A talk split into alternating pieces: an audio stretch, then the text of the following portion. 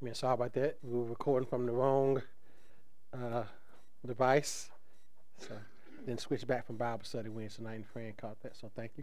Amen. Let's go before the Lord in prayer. Let us pray.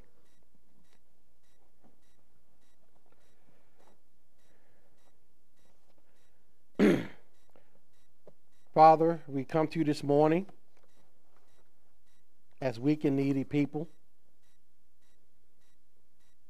My prayer this morning, Lord, is that we are being made capable of pleasing you.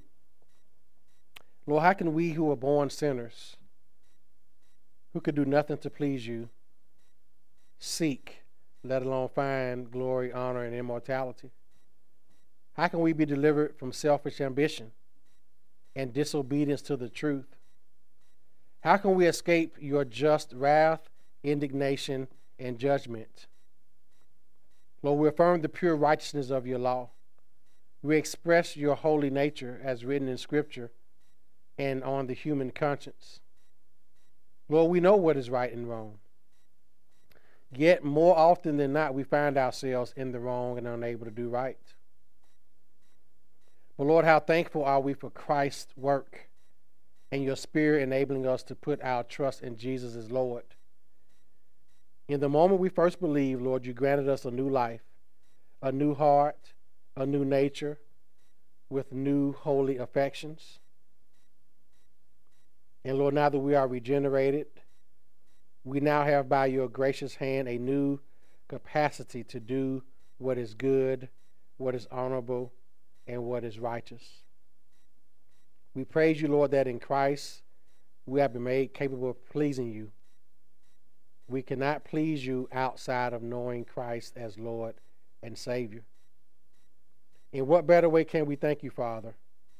And for what greater end have we been made?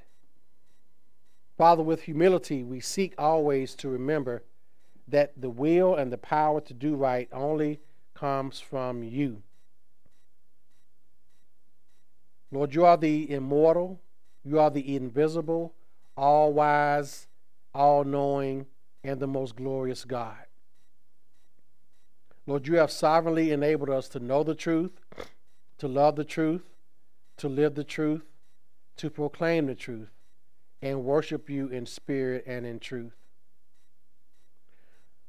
But Lord, if we're honest, as we face the reality of our daily lives, we know that sin still exists within us and will seek to subdue us until we reach heavenly glory.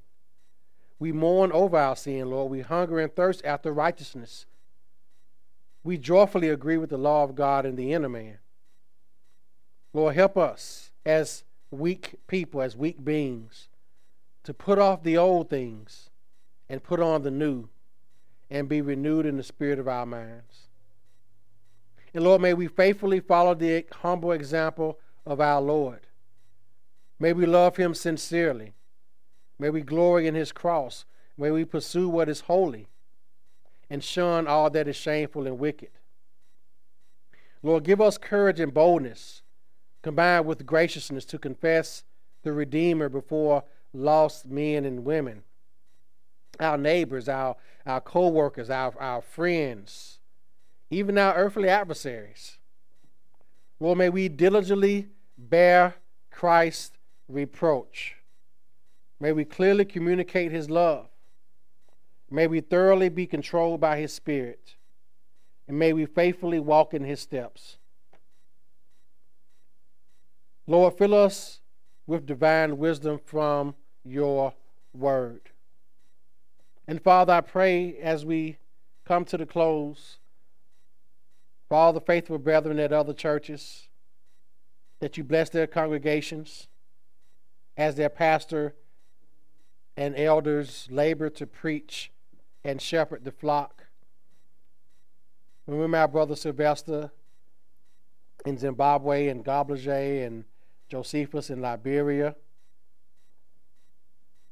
My brother Steve Mays in Jacksonville, Hope uh, Presbyterian. Uh, brother Anthony and Bob and Carlton and Phil.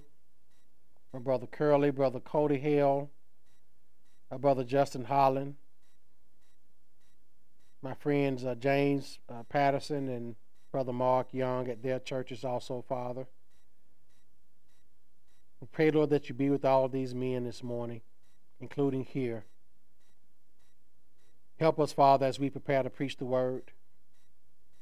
Bless our congregations to, to be fruitful with the ministry that they are charged with doing.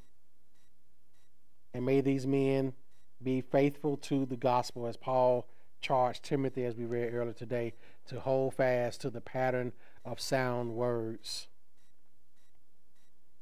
Now, Lord, we come now as your people, gathered as one before you, with all of our weaknesses and failings and needs.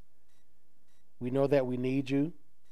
We need the grace that has come to us through the redemption that is in Christ Jesus. We need to hear your gospel afresh. Lord, we need the washing and renewal of the Holy Spirit through the word. We need your illumination because our eyes are often dull and darkened. Lord, we don't always understand the scriptures.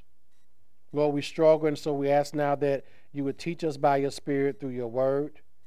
We ask, Lord, that you would move us, that you would bring to light the greatness of who you are, our neediness, and that you would stir up faith that we might look to you and you alone.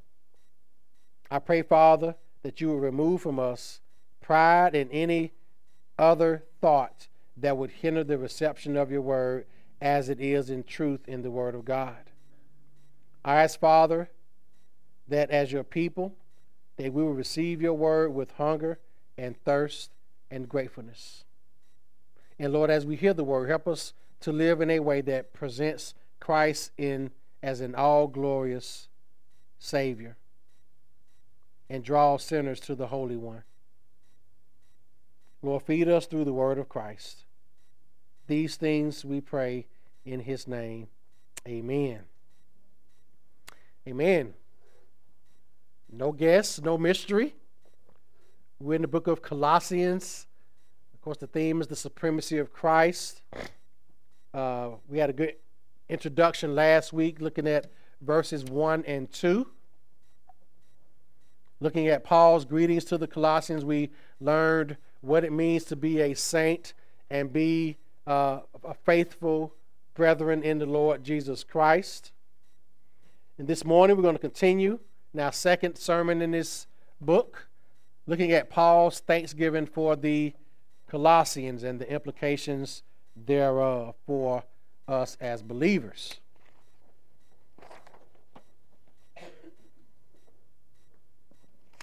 So let's turn to the Word of God, Colossians 1, verses 3 through 8.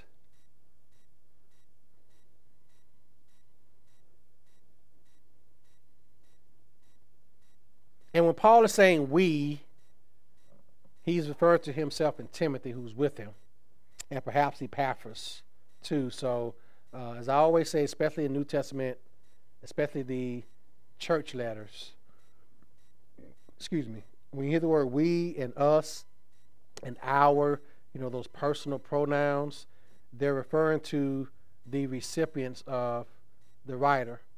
So Paul is writing to who again? The saints and the faithful brethren in Christ who are in Colossae. So, so you, when you see the word we and us and ours, he's referring to the saints. He's not referring to everyone in general. And at this point, we're talking about we, he's talking about himself and Timothy, because Timothy was with him when he wrote this letter. So, beginning at verse 3 through verse 8. We give thanks to the God and Father of our Lord Jesus Christ praying always for you, since we heard of your faith in Christ Jesus and of your love for all the saints, because of the hope which is laid up for you in heaven, of which you heard before in the word of the truth of the gospel, which has come to you as it has in all the world and is bringing forth fruit as it is also among you since the day you heard and knew the grace of God in truth. As you also learned from Epaphras, Epaphras rather, our dear fellow servant, who is a faithful minister of Christ on your behalf, who also declared to us your love in the Spirit. May the Spirit give us ears to hear what he is saying to the church. So, in this passage here, Paul is uh, essentially expressing thanksgiving for the uh, Colossians. And this is a normal pattern for uh, his letters, as, uh, as, as I said last week, uh, with Galatians being the exception. So, this thanksgiving is part of the introductory material in his letter. So, he begins with the prayer of thanksgiving, and this is actually a sort of a prayer, and we're going to look at why that is. And it blends in several petitions uh, for these Christians. And remember again, Paul begins every letter, with the exception of Galatians. We look at all 13 of his letters, well, 12, because you're not including Galatians. You will see that he begins uh, with thanksgiving and praise to God for what he is doing in the churches and in the lives of her members. And that is the pattern of prayer for Christians also. We we thank the Lord for his work in his church, what he is doing in the church and what he is doing also in the saints. So we thank God, we praise God for the work that he's doing in the churches. That's why I pray for churches every Sunday. Uh, you know, and I, and I communicate with pastors regularly, you know, encouraging them in, in prayer, and they encourage me in prayer, you know, just thanking the Lord for what He's doing among their churches, and that is something that uh, is a Christian uh, concern and duty. So, in this passage, we gain insight into Paul's prayer life. So, Paul begins his prayer. This is just over observations here, by the way. Uh, Paul begins his prayer with thanksgiving to God the Father. He says, We give thanks to God the Father of our Lord Jesus Christ, praying always for you. We see that in verse 3. Now, Paul's song of thanksgiving runs throughout the letter because we see it in uh, verse 3 and then again in verse 12, which we'll be looking at uh, next week. You'll see it in chapter 2, verse 7. You'll see it in chapter 3, verses 15 through 17. And you'll see it in chapter 4, verse 2. And what this does is it expresses Paul's attitude toward God and other believers. So Paul had a very thankful and grateful attitude toward the saints of God. Now, in the Greek text, verses 3 through 8 is one whole sentence. It is an unbroken sentence. You know, when the Bible was translated to English, that's where we had commas and chapters and verses put in in later uh, translations. But in the original Greek text, verses 3 through 8 is one uh, continuous sentence. So Paul here demonstrates his attitude toward believers. He was dependent upon God for everything in his life and his apostolic ministry. He was very Christ centered in his prayer life. And as we look at this week and especially next week, we want to see how we can fortify our prayer lives, how I can fortify mine, how the scripture lays out patterns of things to pray for. Sometimes I say, well, preacher, I don't know what to pray for. Pray for the saints. Pray for your church. Pray for your pastor. Pray for other pastors in other churches and saints in other churches. So Paul here is showing us a good pattern to prayer. So, the big idea of this passage is that Paul's prayer demonstrates what a person who has faith in Christ looks like. That's what it shows us. Faith in Christ is at the root of a thankful heart. It is at the root of a thankful heart. Those whose faith in Christ, those with faith in Christ, rather, will give thanks to God the Father of our Lord Jesus Christ. And that thanksgiving is shown in many areas by Paul in verses 3 through 8 that we are going to look at. And what we're going to do this morning is examine uh, these areas of thanksgiving that Paul renders unto God on behalf of the saints at uh, Colossae. So we have one main principle here uh, this morning, followed by four subpoints. So faith in Christ produces a heart of thanksgiving to God the Father of our Lord Jesus Christ. So we're going to look at four sub principles under that. Number one, we see in this passage as we work through it, Paul thanks God the Father, the God and Father, rather, of our Lord Jesus Christ. Thanks to God, or thanksgiving to God, is always appropriate for the saints. Always. Giving thanks is part of worship. Part of worshiping God is giving thanks to Him, not just showing up at church on Sunday morning. Part of worshiping God is giving thanks to Him, it is an act of worship. And why is this? Because we stand in the same relationship to God as Jesus does. He says to the God and Father of our Lord Jesus Christ. Jesus is God's Son by nature, and we are God's Son by adoption. We talked about that in uh, Ephesians 1. So, thanksgiving to God is always appropriate for saints. And we do this because it is He who creates us, who created us. He created us, He sustains us, He saves us, He secures our salvation, and He gives us eternal life. And there are myriad reasons besides those why we give thanks to God, but those are among the most important. He created us. The Bible tells us it is He who made us and not we ourselves. We have to understand that. So we have reason to thank God. Why? Because He created us. Know you that the Lord, He is God. It is He who made us and not we ourselves. We are His people, the sheep of His pasture. Therefore, enter into His gates with thanksgiving and into His courts with praise. That's Psalm 100.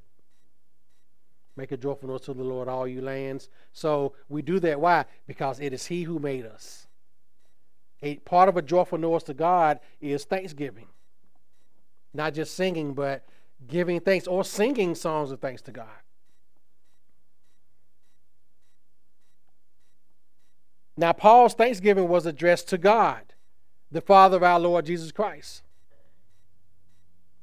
Now, God has revealed himself personally and fully in the person of his eternal Son. So that's why he says to God, the Father of our Lord Jesus Christ, because God revealed himself personally and fully in the person of Christ. Christ himself said in the Gospel of John, as John wrote it, uh, Jesus told a group of followers, If you have seen me, you have seen the Father. He said in another place in the Gospel of John that I and the Father are one. So Christ is God the Father, revealed. No one else can better reveal God than his own unique Son. He knows the Father's eternal purpose better than anyone else. And Paul had absolute confidence in the total deity of Christ as the Son of God and as God Himself. Fully God and fully man. Paul had total confidence in that hypostatic union, as they call it. He's fully God and fully man at the same time. He doesn't switch from one mode to the other. Now he used the verb or adverb rather, always. He says here, all praying always for you. Always is an adverb. It modifies the verb praying. Praying how? Always or how often? Always. Always can go with we give thanks. So we give thanks always. Or we always give thanks to God the Father when we pray for you. So always can be associated with we give thanks, meaning we give thanks always. It can be associated with we pray by saying we pray always. We give thanks to God always. we pray always, praying always for you. So what Paul is saying is he give thanks constantly for the saints. And he prays constantly for the saints. Father, help us to pray constantly for the saints. My prayer is that God gives us that heart, including myself. Lord, give us the heart to constantly pray for the saints. Not, not just when we hear news, but just on the regular. Praying for the saints of God, praying for the church of God, praying for the people of God. And, and, and as we always have to remember, we don't have to be where they are to pray for them. They don't have to be in earshot for our prayers to be effective because we're praying to the God and Father of our Lord Jesus Christ. He hears our prayers and He responds to our prayers. So we don't have to call somebody and say, hey, I mean, it's, it's good to do it for encouragement. Hey, uh, uh, Sister so and so, I pray for you today. That's fine. There's nothing wrong with doing that. But even if you don't, even as you pray for them, you're praying for them. And God hears those prayers when you're praying for the saints. When I pray for uh, Josephus and Gobblers over there in Liberia, I mean, I don't see them unless I communicate with them on Facebook when they uh, call me through Messenger. But other than that, I, I don't see any of their church members or anything like that. That don't mean I shouldn't pray for them. I still pray for them. You don't have to be in the same vicinity of a person or same proximity to pray for the saints. So Paul says he does this always. He gives thanks always. He is praying in present tense, pointing to the fact that he repeatedly prays for these believers. It was his lifestyle. He persists in his prayer life. And again, don't forget the fact that Paul wrote this letter from where? Prison. So, what did he spend his time in prison doing? Praying for the saints, encouraging the saints through letters. While he was awaiting trial, he was praying for the saints. He didn't take his time moping and complaining and saying, Woe is me. No, on his heart, even while he was in prison, was praying for the saints and encouraging them and being encouraged by the saints when the reports came back from the different churches where they were coming to Paul. That is how important prayer was to him. So always give thanks and praying are in the continuous present tense in the original language. That means that Paul prayed without ceasing.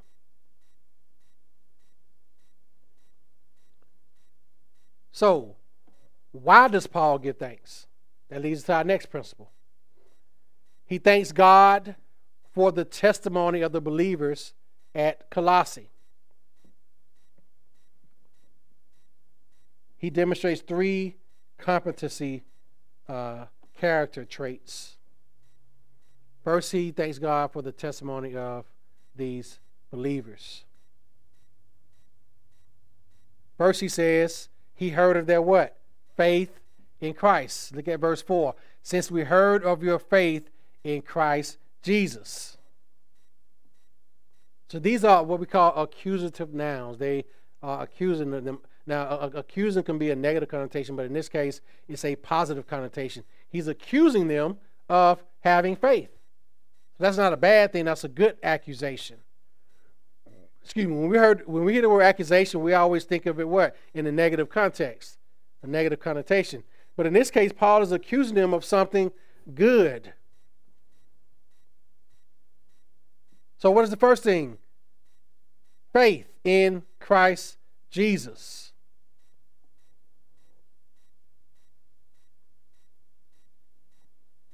Now, this word faith refers to the initial trust in the person and the finished saving work of Christ. So he's talking about faith unto salvation. They have a saving relationship with God because of Christ. So he says, Your faith in Christ Jesus. That's a the saving faith. They have a saving relationship with God because of Christ. A person is not a Christian because they have faith. Make sure you remember that. A person is not a Christian because they just have faith. A lot of people say they have faith, but they are Christians because they have faith in Christ. Their faith has an object. This is why we tell people, you know, we tell people uh, when we tell people keep the faith or, or, or, or just have faith, we're giving them a false hope and a false faith. Well, just keep the faith. that's that's such a generic term. What do you mean by keep the faith? When most people say that, they mean just hope that things work out. that's what people mean when they say that. But that's not the type of faith that Scripture speaks of. Christ is the object of our faith. That's why he says their faith in Christ Jesus. He didn't just say when we heard of your faith. Our faith has an object. Our faith has a person. Christ is the object of our faith. He is the one who saves. The sphere in which their faith resided was Christ. It wasn't just some arbitrary faith in whatever people say faith is. One term I don't like that our culture uses is someone being a person of faith. Like, what do they mean by that? A Muslim can be a person of faith, a, a Hindu can be a person of faith, a, an atheist can be a person of faith. They have faith that there is no God, that there's no higher power, there's no creator. That's a faith.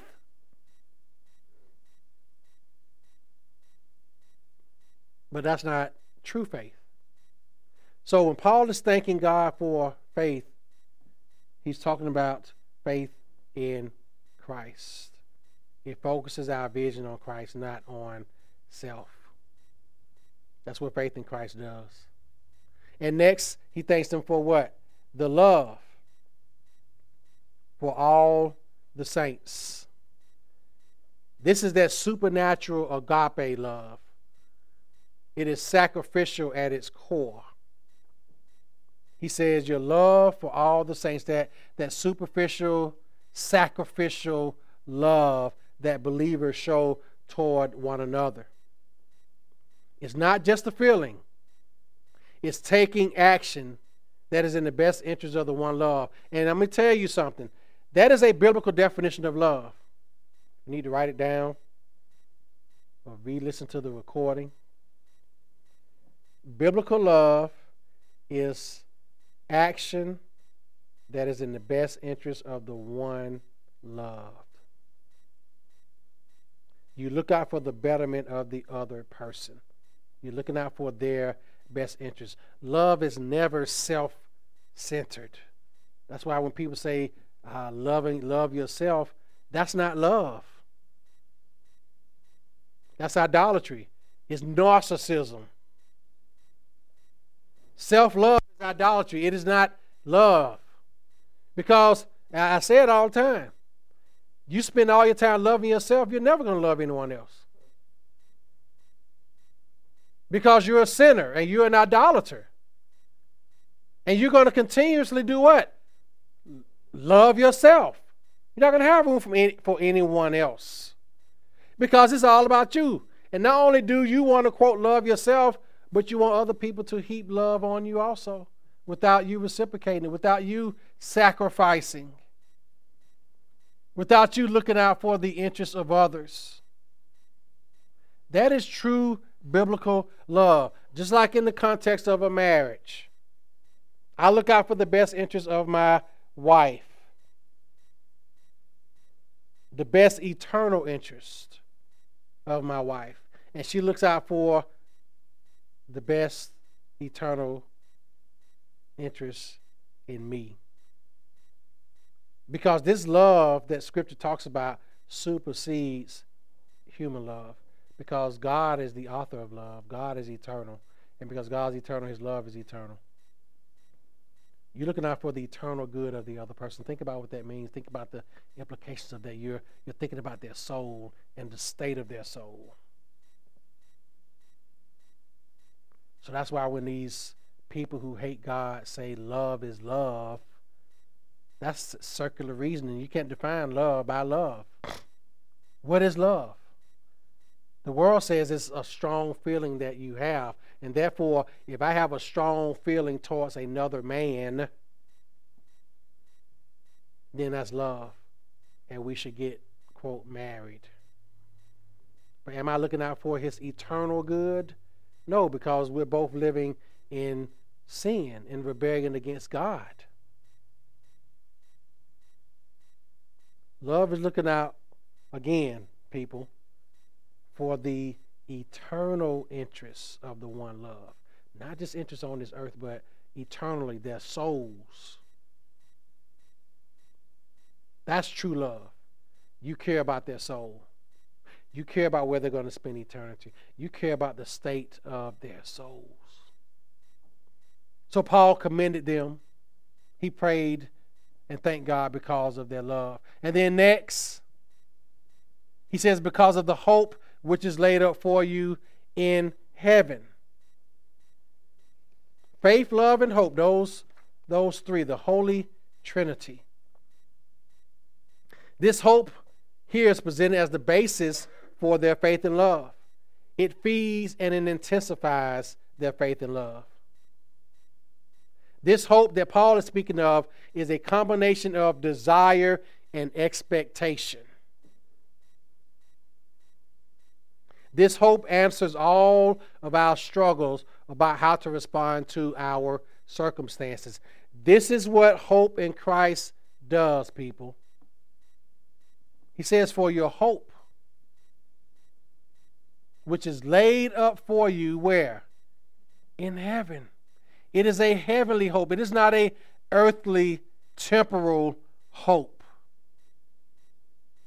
The believer's hope is inseparable from his faith, as John MacArthur once said. Our hope is eternal. It's eternal hope. It is, it is hope in, in the person of Christ. This hope that he speaks of gazes our focus on the future and of the unseen realm. That future hope that we have. We don't see it, but we know that it's there. How do we know? Because Christ said in John 13 chapter when he spoke to his disciples, he says, I am going to prepare a place for you that where I am, you may be there also. That hope is laid up for us. So when we're suffering in this world, when we're struggling, how do we respond to our circumstances? With hope that, Lord, I know this is not going to be forever. Yes, it's painful. Yes, it's hard. Yes, I don't like to go through it. But Lord, I thank you that this earth is not it. I thank you that you have a hope laid up for us. And that encouraged Paul to see that hope in the Colossians. And it encourages us, saints, when we can point each other to that hope. To that day when, guess what, we won't have to deal with sickness anymore. We won't have to deal with sin and the effects of it anymore. We won't have to deal with getting bad food at our favorite restaurant. we don't deal with that anymore. We're going to have a feast of all feasts in heaven where our eternal hope is with Christ. What, what about bad food up there at the marriage supper of the Lamb? It's going to be all perfect. That's the hope that anchors us. It encourages us. This is so, so, so good, Lord. This hope encourages us to persevere and to strive for the prize.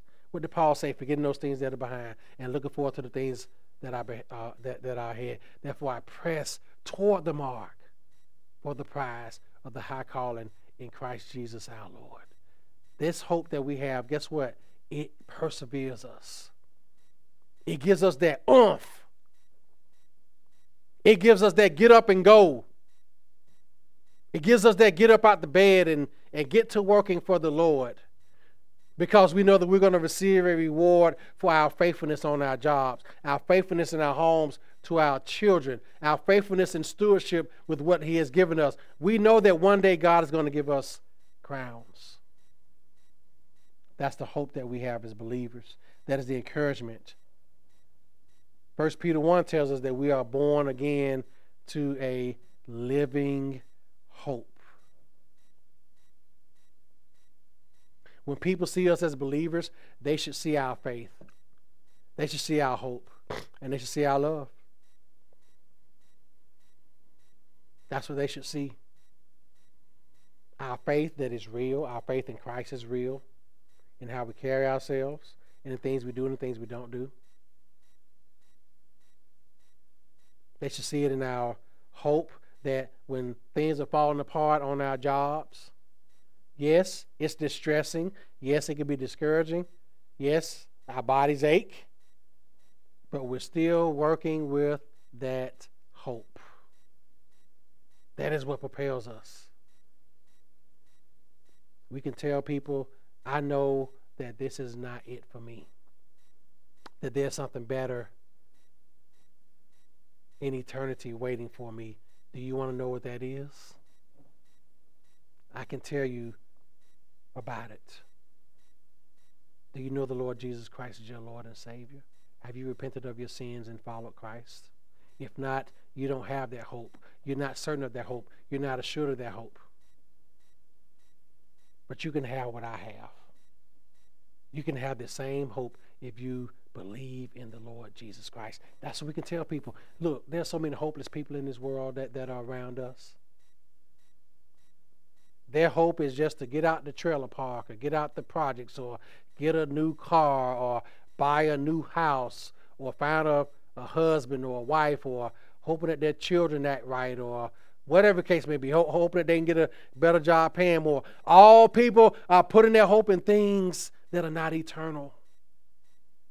It's nothing wrong with striving for those things. Nothing wrong with striving to make more monetary jobs. Nothing wrong with wanting to get out of a poor neighborhood. Or it's, it's nothing inherently wrong in that. Oh, mobility is not a sin. But that's not where we're going to find our ultimate hope. Because even when we get those things, it's not going to solve our sin problem. It's not going to ease the hopelessness that we feel in our heart without Christ. It's not going to do it. It's not going to provide that ultimate hope that is laid up for us in heaven. So Paul was encouraged by this with them. Next slide as we continue what he was thankful for. He gives thanks to God for the gospel that has been preached in the entire world. We see this in verse 6. In, in verse 5, of which you heard before in the word of the truth of the gospel, which which is modifying gospel, which has come to you, and it has also in all the world, and is bringing bringing forth fruit. So Paul was thankful for the expansion of the gospel that the Colossians heard. He was thankful that the gospel reached them. And I love that Paul said that the gospel is bearing fruit and growing all over the world. The gospel roots is where we anchor ourselves. Because the gospel is the word of truth. Every teaching must be measured against this standard that the gospel is the word of truth. It is the gospel that spreads around the world. It is the gospel that changes lives. It is the gospel that bears fruit.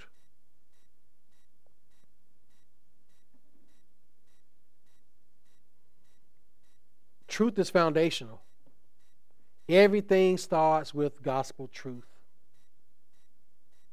Again, every teaching must be measured against it. As he told Timothy, hold fast to the sound doctrine. Why? Because it is God's truth. That's what the gospel is. And Paul was thanking God for the gospel that has been preached to the entire world, including in Colossae. The gospel cannot be conquered, friends. It never will be. And his impact is not only on the world, but as Paul said, his impact was upon the Colossian church. Because he says that it's bearing fruit around the world, just as it has among you. Since the day that you heard it and come to truly appreciate God's grace. He says that at the end of verse 6 as it also is among you since the day you heard and knew the grace of God in what? Truth.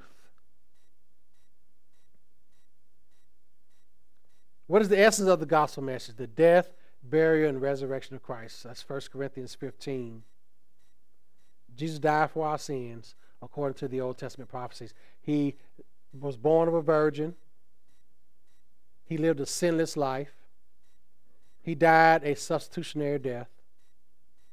He died for our sins according to the Old Testament prophecies, as Paul talked about. He rose on the third day, having the victory over Satan, sin, and death. He offers us new life as a free gift received by grace through faith. By grace you are saved through faith, Ephesians 2 and 8. And he wants us to experience the freedom from sin that comes from being united to Him and following Him as Lord and Savior. That is the gospel message. Many people are trying to live that type of life without the gospel, without bowing down to Christ. It won't work. Remember, it can't work because it won't work. This gospel is a universal gospel. He says, unto you and unto all the world. The gospel is universal, but it is also exclusive. It's universal, it's for all, well, it's to all, but it's for those who believe. It is an exclusive message. Jesus said, John John's gospel, Jesus gives several examples of the exclusionary nature of the gospel. He says, I am the way, the truth, and the life. That's John 14 and 6. No man comes to the Father except, that's the exclusivity, except through me. In John 10, he says, I am the door of the sheep. You can't enter into a relationship with God any other way but through who? Christ. That's why he said in John 10, I am the door of the sheep. He says, I am the true shepherd. All who, who came before me are thieves and robbers. They're hirelings. He said he's the good shepherd. He said this in John 10 also. I am the good shepherd and I know my sheep by name. You know, he also said in that same chapter, his sheep know his voice. That's the exclusivity of the gospel. It is inclusive that it went out to the whole world. But it's exclusive in the fact that only through Christ can you be saved. He is the water that springs up into everlasting life. That's the woman at the well, John, the fourth chapter. He is the word that became flesh, John, the first chapter, and reveals the grace and truth of God to all mankind. He is the Lamb of God that takes away the sins of the world. That's what uh, John the Baptist said, his forerunner. Behold the Lamb of God who takes away the sins of the world. Only Jesus can take away the sins of the world. No one else can. He is fully man and yet the perfect Son of God. He is the only mediator between man and God. Paul says that in 1 Timothy. There's one mediator between God and man, the man Jesus Christ. That's exclusive. He says he is the light of the world. Matthew 5. A city set on the hill cannot be hidden. He says we're the light of the world, but Jesus himself said he is the light of the world. And we look to him to be saved. And he said in John 11, uh, at the resurrection of Lazarus, he says, I am the resurrection and the life. He is the only one through whom we have eternal life, through whom we'll be resurrected unto life. So, this gospel message that Paul is thanking them for believing, thank God rather for them believing, is universal and exclusive. There's no other way to God. No other way. Jesus is not just some nice moral teacher. He's the only way to God. He's the exclusive way. And what else does the gospel do? We see in this text, it produces results. in verse 6 again, and is bringing forth fruit.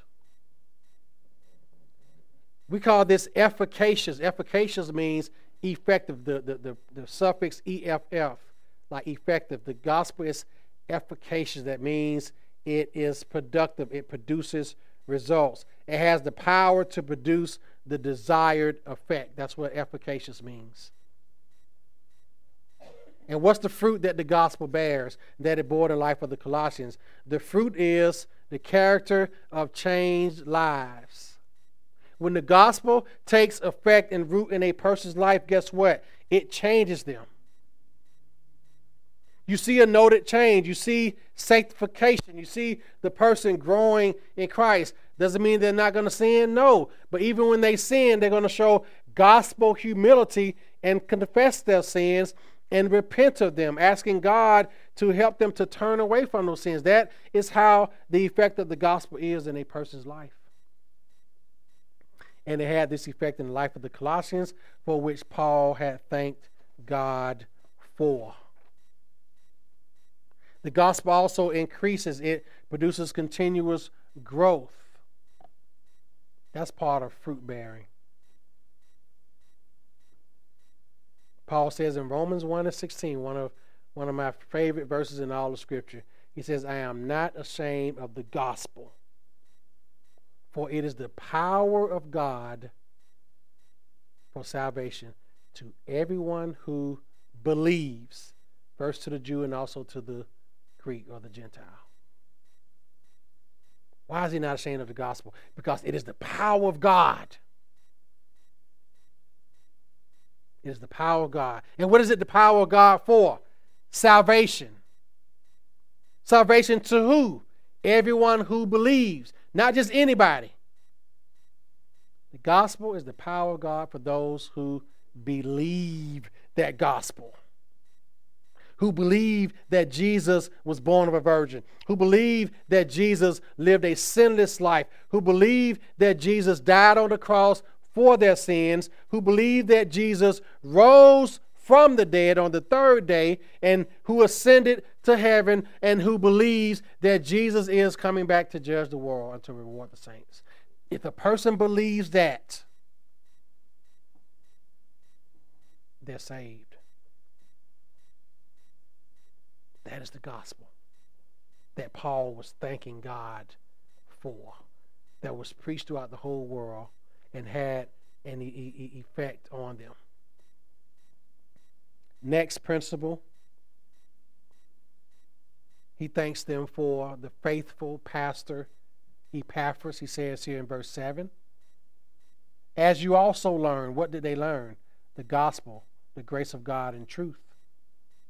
So we're going back to uh, verse the end of verse 5 the truth of the gospel, which came to them is bearing fruit, as you also learned from Epaphras. So, what did they learn from Epaphras again? The gospel. The gospel was brought to them by Epaphras, who reported to Paul about their spiritual condition. We see that in the verses, the rest of these verses. Our dear fellow servant, who is a faithful minister of Christ on your behalf who also declared to us your love in the Spirit. So Paul was giving thanks for the good report of the Colossian believers. So Epaphras was a dearly loved fellow servant and a faithful minister in Christ. So this means that the word of truth, the gospel, was delivered by a trustworthy messenger who serves. And that is the way the gospel should come. The gospel should always come by those who are faithful, not those who are false teachers don't bring the gospel. False teachers don't preach the gospel. They preach a false gospel, which Paul said in Galatians 1 is no gospel at all. Paul said, Let that person be anathema, let them be cursed who preach another gospel. He said, If, if I, even an angel from heaven, preaches a different gospel from what you have heard. Let them be anathema. Let them be accursed. Why? Because that is how serious the true gospel is. God calls faithful ministers to be faithful to preach the gospel, and Epaphras was one of them. And Paul commended, thank God for him being a faithful minister to this church, to this group of people. We thank God. We pray for faithful ministers. I pray for faithful pastors. And I pray for my friends who are not faithful to be faithful, to be true preachers of the gospel, to be heralds of the truth, to repent of their false teaching, and preach the true gospel to their congregations. So we can thank God for the, the true and the faithful brethren who are sharing the gospel of Jesus Christ, and Epaphras was one of them. He's a faithful minister on their behalf. And lastly, Paul gave thanks for the spirit inspired love in their lives. He says, Who also declared to us your love in the Spirit. So Epaphras spent time in Colossae, as I said earlier. Paul, when he was in jail, he had his fellow workers going to the churches and reporting back to him what was taking place. That's what some of the gospel workers uh, did. And so Epaphras reported to Paul the love that the saints had. And where does this love come from? The effectual work of the gospel. Friends, the gospel produces love in all believers. The gospel produces love in believers for other believers. And the gospel produces love in believers for those who are unbelievers, those who are lost. We pray for them. We grieve for them that they're that they're not saved, and we pray for them to come to a saving faith in Jesus Christ. That's what we do. It produces that love in us. When you come to Christ and He saves you, we begin to produce that love for the saints, and it shows and it is evident. Amen. Conclusion and applications here. The expression of thanksgiving is something that is an excellent way to begin our prayers from a grateful heart. When we pray to God, we, we thank Him first. And after we express our thanksgiving to God, we can readily begin to make our petitions for blessings on the spiritual needs of others. But the best thing to do first is to begin our prayers with thanksgiving. Father, I thank you for this day. I thank you for waking me up. I thank you for Christ sending Christ into this world. I thank you for Christ saving me from my sins. I thank you for the work of Christ in advocating for me, the work of Christ in bringing my prayers before your throne, the work of Christ as my advocate, the work of Christ as my high priest whom I can go to anytime, you just thank the Lord for who He is. That He is the all knowing God. Lord, I thank you for just knowing all things. I thank you for being all sufficient. I thank you for being my, my Savior. You know, we come to God and just give Him thanks. Thanking Him for who He is, for what He has done, for His work through Christ what he is doing in the world. We thanks God. We don't just get down and say, Lord, bless me, mine, and I, and amen. Lord, thank you for giving me the voice to pray. Some people can't talk. Lord, thank you for giving me eyes to see because some people are blind. Lord, thank you for giving me a job. It may not be the job that I like, but there's some people who are unemployed. Lord, thank you for these children you give me. They may drive me crazy sometimes, but you got some women out there who are infertile, whose wombs have been shut. See how much we have to thank God for? So we could begin our prayers that way. Lord, thank you for the car that I have. Some people have to pat and tom it.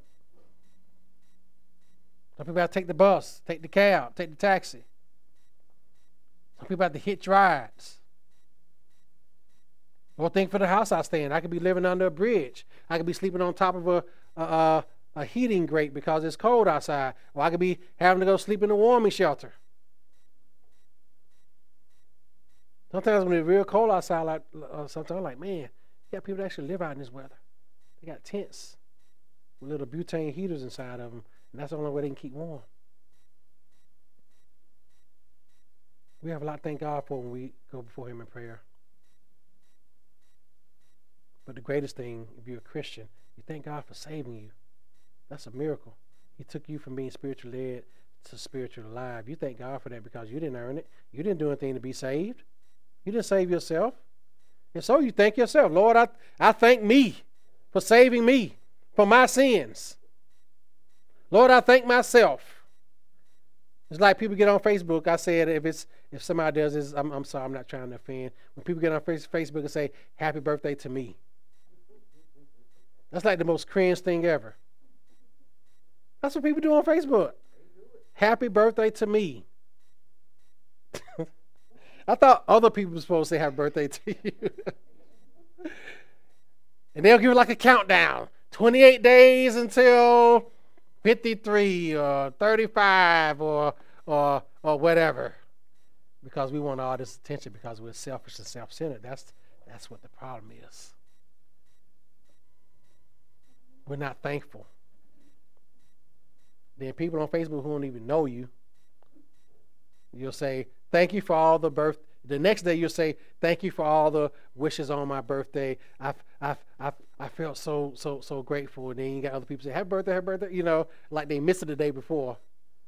But you had to put that on there just in case somebody missed it so that you can get more happy birthday wishes.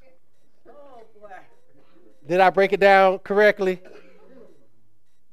That's the human heart. That's sinful. That's selfish. We show that we show that false humility, but we rarely give thanks to God when we begin our prayers. All right, let's close out with our applications here. Number one, faith in Christ compels us to share the gospel message with others. It does. We can share the hope that we have in Christ with those who don't. And we should not be hopeless as believers. Our hope has been secured. It is there. And guess what? Can't nobody take it from us. No circumstances. I just said a double negative, can't nobody, being an English teacher. Uh, but no one can take it from us. No circumstances, no amount of discouragement can take our hope from us. Faith in Christ produces a heart filled with thanksgiving. We just talked about that. I'm not going to, uh, that horse is already dead.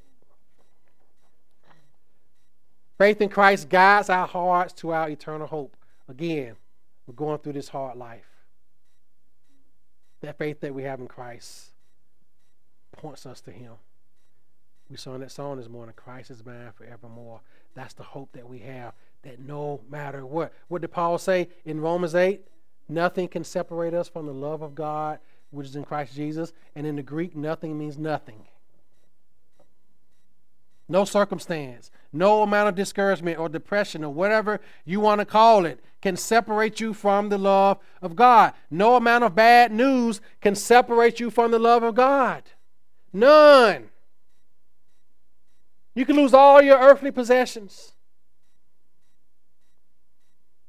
What did Job say when he lost everything? The Lord gives and the Lord takes away. Blessed be the name of the Lord. Why? Because Job had that ultimate hope in the Lord. And faith in Christ, lastly, encourages our co laborers. We can be encouraged by each other's faith in Christ as believers. We're all fellow co laborers in the work of Christ. Our faith and perseverance encourages others. When I see people growing in their faith in Christ, I get encouraged by that. It encourages me to see that. And we should be encouraged to see it in others. Our faith in Christ encourages co laborers. It spreads, it's, it's uh, contagious. We're encouraged by it all. Let us pray. Father, we thank you for your word. We thank you for the encouragement that Paul found, the things that he gave thanks for in the saints. Lord, may we be found in these things also. May we be found having love for all the saints, looking to the hope that is laid up for us in heaven, having the gospel being effectual in our lives, being faithful servants, showing that faith, hope, and love toward one another and toward those who are unbelievers. Lord, may you do that work in us. And Lord, I pray for those who don't know you, who don't know Christ as Lord and Savior. Lord, they don't have hope right now. They don't, they don't have a true hope. They may wish things would be a certain way, but Lord, they don't ultimately have a hope in you.